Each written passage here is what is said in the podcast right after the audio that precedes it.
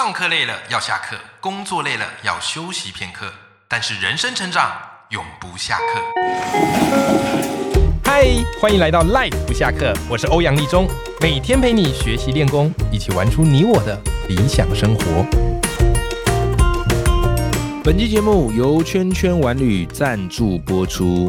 我现在有2个小朋友啊，女儿 PiuPiu 现在是3岁，儿子乔治是1岁。好，本来我们对于玩具呢，哈，也没有什么特别的见解啊，就是儿子就跟着女儿玩他的玩具。可是我发现啊，就是女儿喜欢玩的玩具呢，儿子因为还小嘛，哈，才1岁，好，不见得喜欢玩啊，所以就变成说姐姐在盖积木，然后弟弟在旁边搞破坏，因此在家里呢就常常会精神尖叫，好吧？所以我后来觉得，应该要来好好帮弟弟挑一下哈，适合1岁的这个玩具。但你也知道啊，我事情很繁忙，然后有时候个性又比较懒，刚好这时候呢，留意到圈圈玩旅，好，他们有出了一套非常棒的玩具，叫做玩中学成长盒，而且他们这个玩中学成长盒非常特别哈，因为他们去结合了儿童的发展理论，所以他们会去研究哈，这个孩子他在几个月。好，什么样时期特别适合玩哪个玩具，可以导引他，好，激发他怎么样的一个成长。好，所以他们的这个玩中学成长盒是采取订阅制的方式，好，就你去买他的方案，好，他每隔多久会寄一套给你，好，你自己也可以去选啊。好，那比方里面的玩具有各式各样的啊，那比方有一个玩具让我印象很深刻，好，就是它是一个必须用木球投进盒子里面。OK， 那小朋友一开始你用木球投进去，乔治他很惊讶，因为他以为木球不见了。可当你在打开的时候，他会发现，其实木球还在。那其实这个玩具呢，它就是要培养孩子去建立一个认知，叫做物体恒存的概念，就是从眼前消失的物体，不代表它就真的消失了，它其实还存在。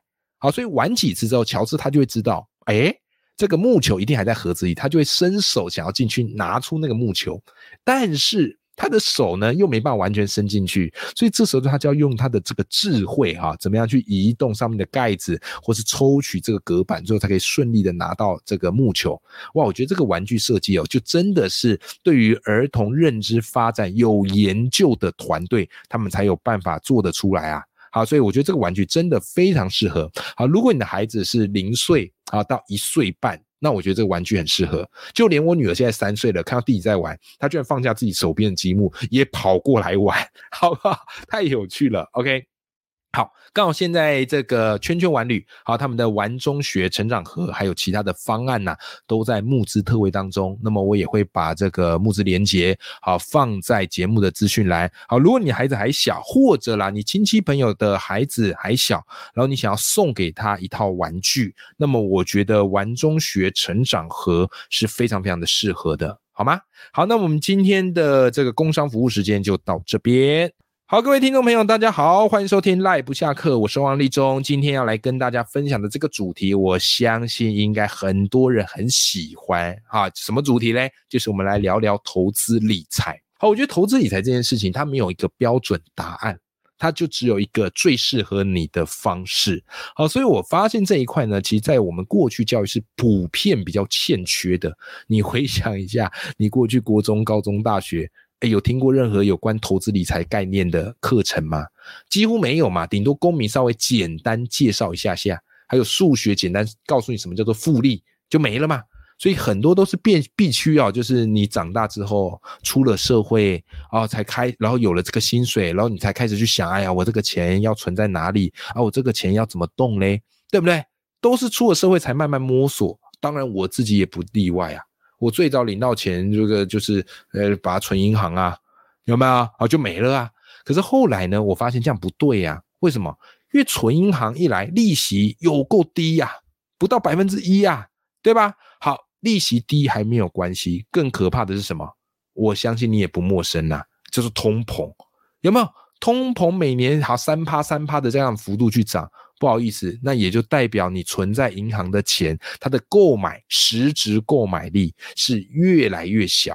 所以你以为钱存在银行、存在邮局很安全吗？没有，它的实质购买力变小了，也就是你越存，那笔钱会越小。OK， 好，所以慢慢的我就开始去研究啊，或者是自己去了解啊，去看书，去认识一下还有没有什么样的一个投资理财的方式。那当然啦，投资理财的方式非常多啦，你去看一些理财书，可能告诉你买基金啊，买债券啊，买股票啊，买黄金啊，有没有好什么做期货啊，买保险啊，等等等等。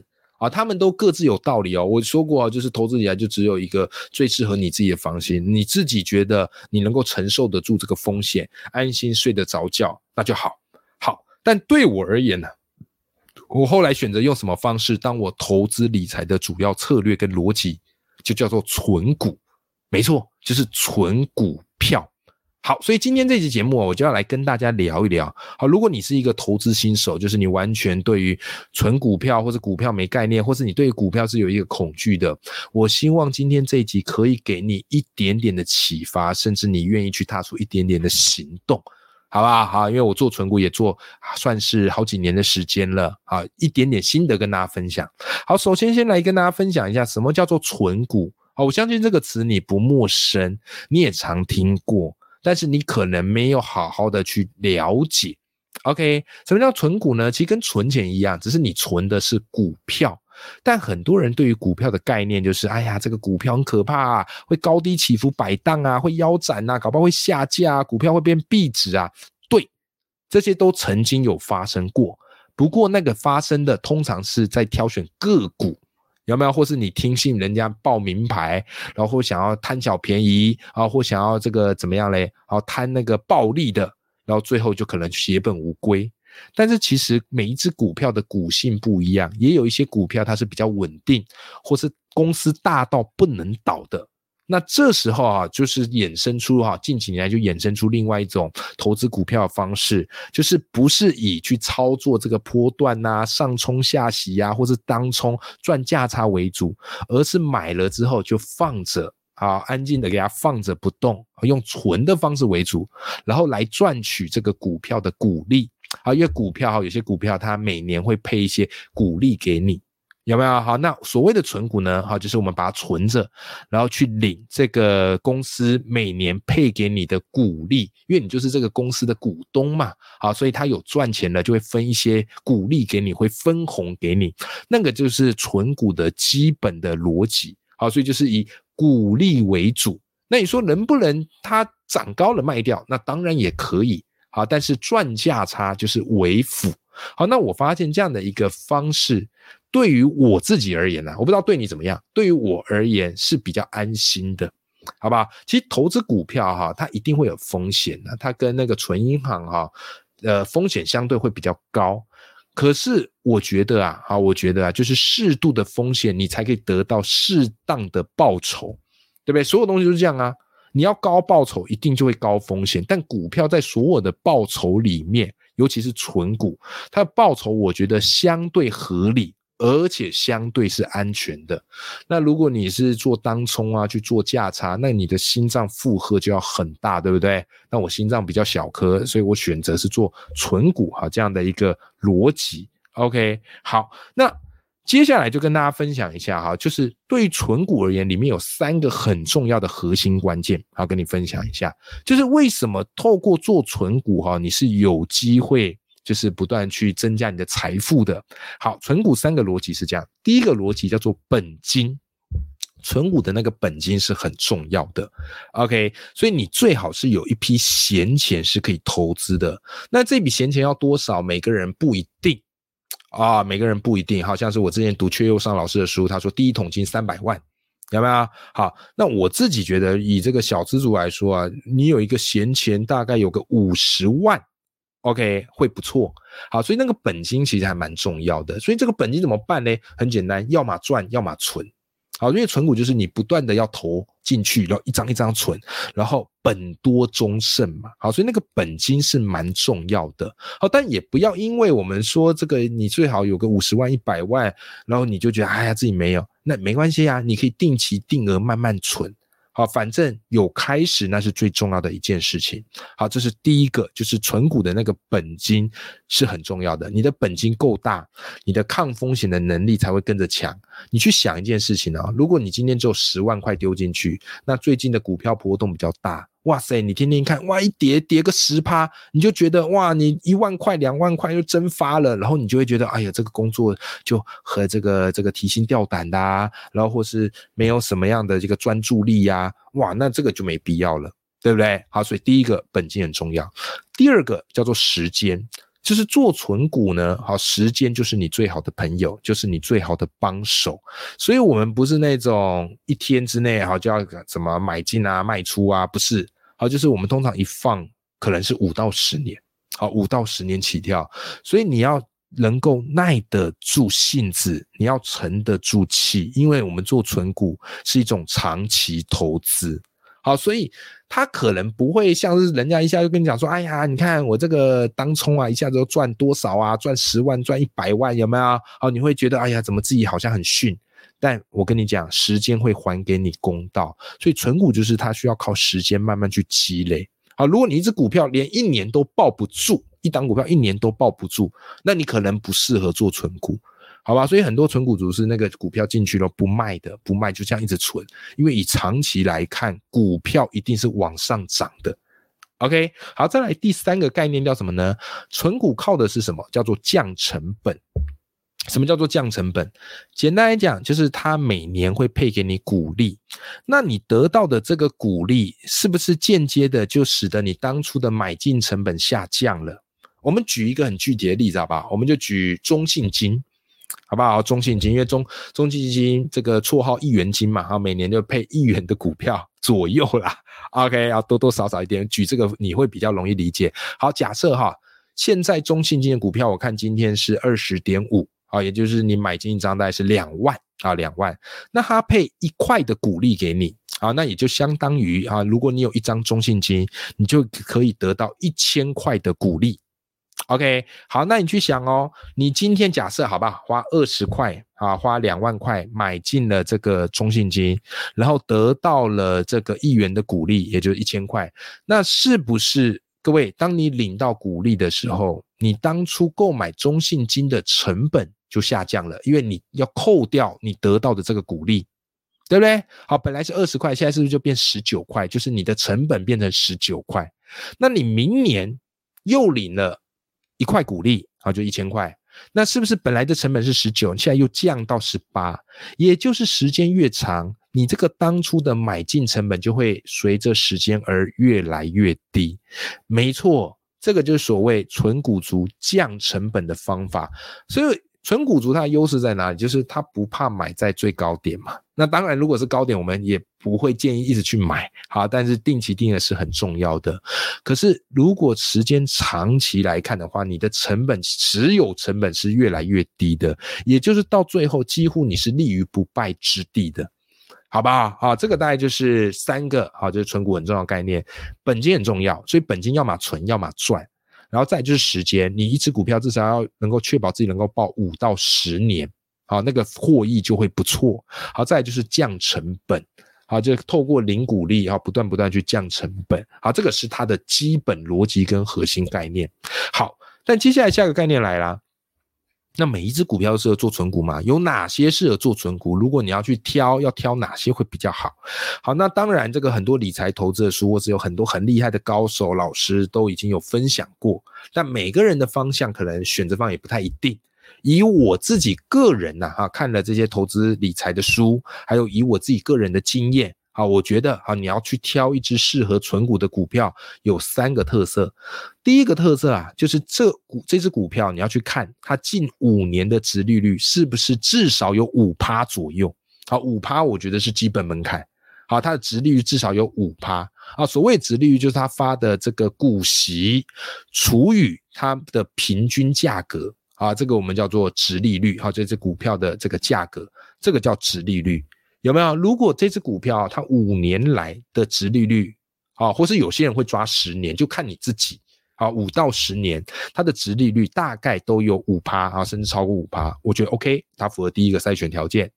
那么第二个筛选条件是什么呢？各位，你要看这只股票它近10年有没有稳定配息。因为我们做存股很重要，就是每年啦，这个股利对我们而言它是一个现金流。买股票最怕就是你手上没有子弹了，啊，那明明就是很低价，可以逢低加码，就你没任何子弹可以捡，要不然可以打。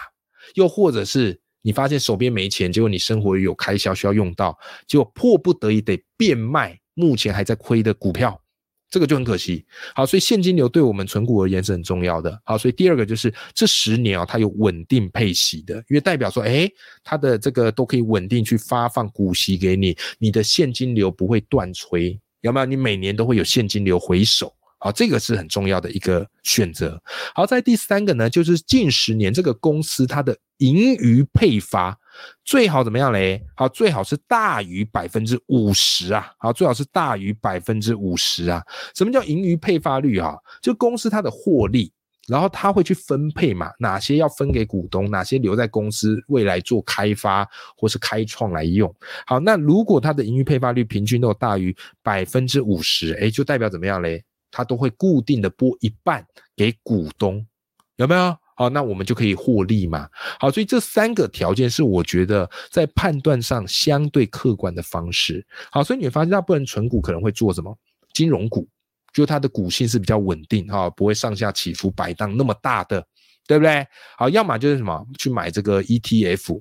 那 ETF 最简单的买法，如果你去买大盘指数就是0050，有没有？0050现在也很便宜嘛，大概9899块左右，对不对？好，或是0056。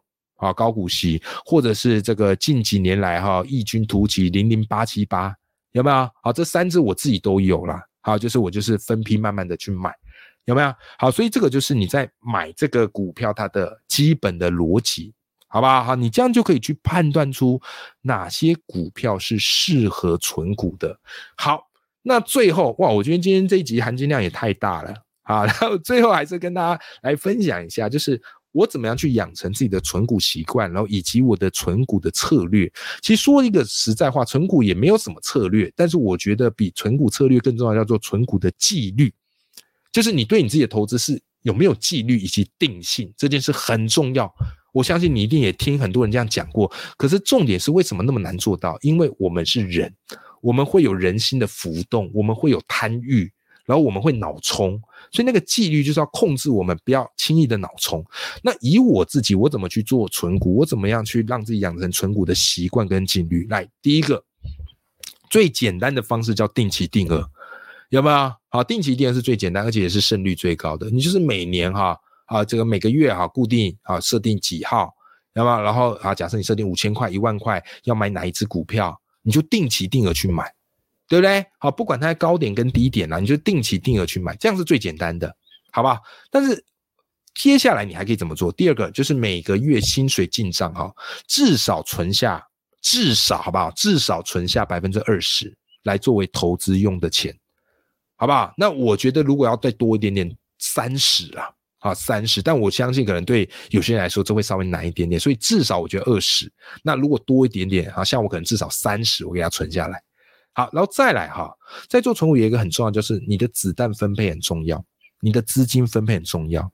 很多人不是不会做存股，可是他就是买，然后一头热那个股价一跌，哇，兴奋整个 all in 下去。各位在做股票千万不要 all in， 就是你觉得这个股价太甜，你永远都要保留你的禁卫军的部队，你不可以把你皇宫的禁卫军最后的子弹全部都丢出去啊？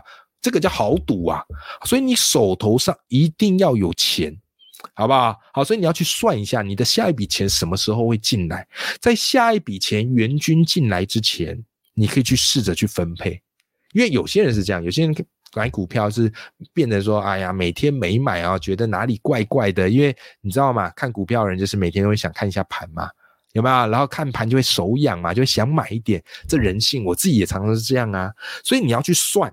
你要去算你的子弹剩多少。一个最简单的方式，好不好？假设你月薪50000块，然后存下 30% 可以用，大概是15000可以去买股票，对不对？叫你定期定额一次15000就买一张股票，那接下来这个月都没事做，你会觉得很无聊，那没关系嘛，现在买股票很方便，可以变零股嘛，你可以零股一股一股买嘛，对吧？好，假设我们这么说你一个月15000，然后你怎么样嘞？然后一个月好，我们算20个交易天，周一到周五20个交易天，那你就这样去除嘛。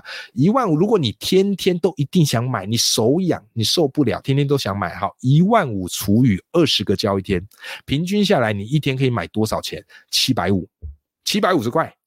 750块也是可以买的啊，也是可以去买一些那个零股啊，买一点点。但当然啦，你买零股会稍微比买整股贵一点点。OK， 就是看你自己啊。如果你真的受不了啊，那你当然可以这样去算，这只帮助你算。好，如果你是习惯一个礼拜哈买，一个礼拜每个礼拜都要买一次，好，那你就假设哈，你总共一个月有1万5可以用，那你就1万5除以4啊，是不是每个礼拜你可以买3750？有没有？你可以这样去算嘛。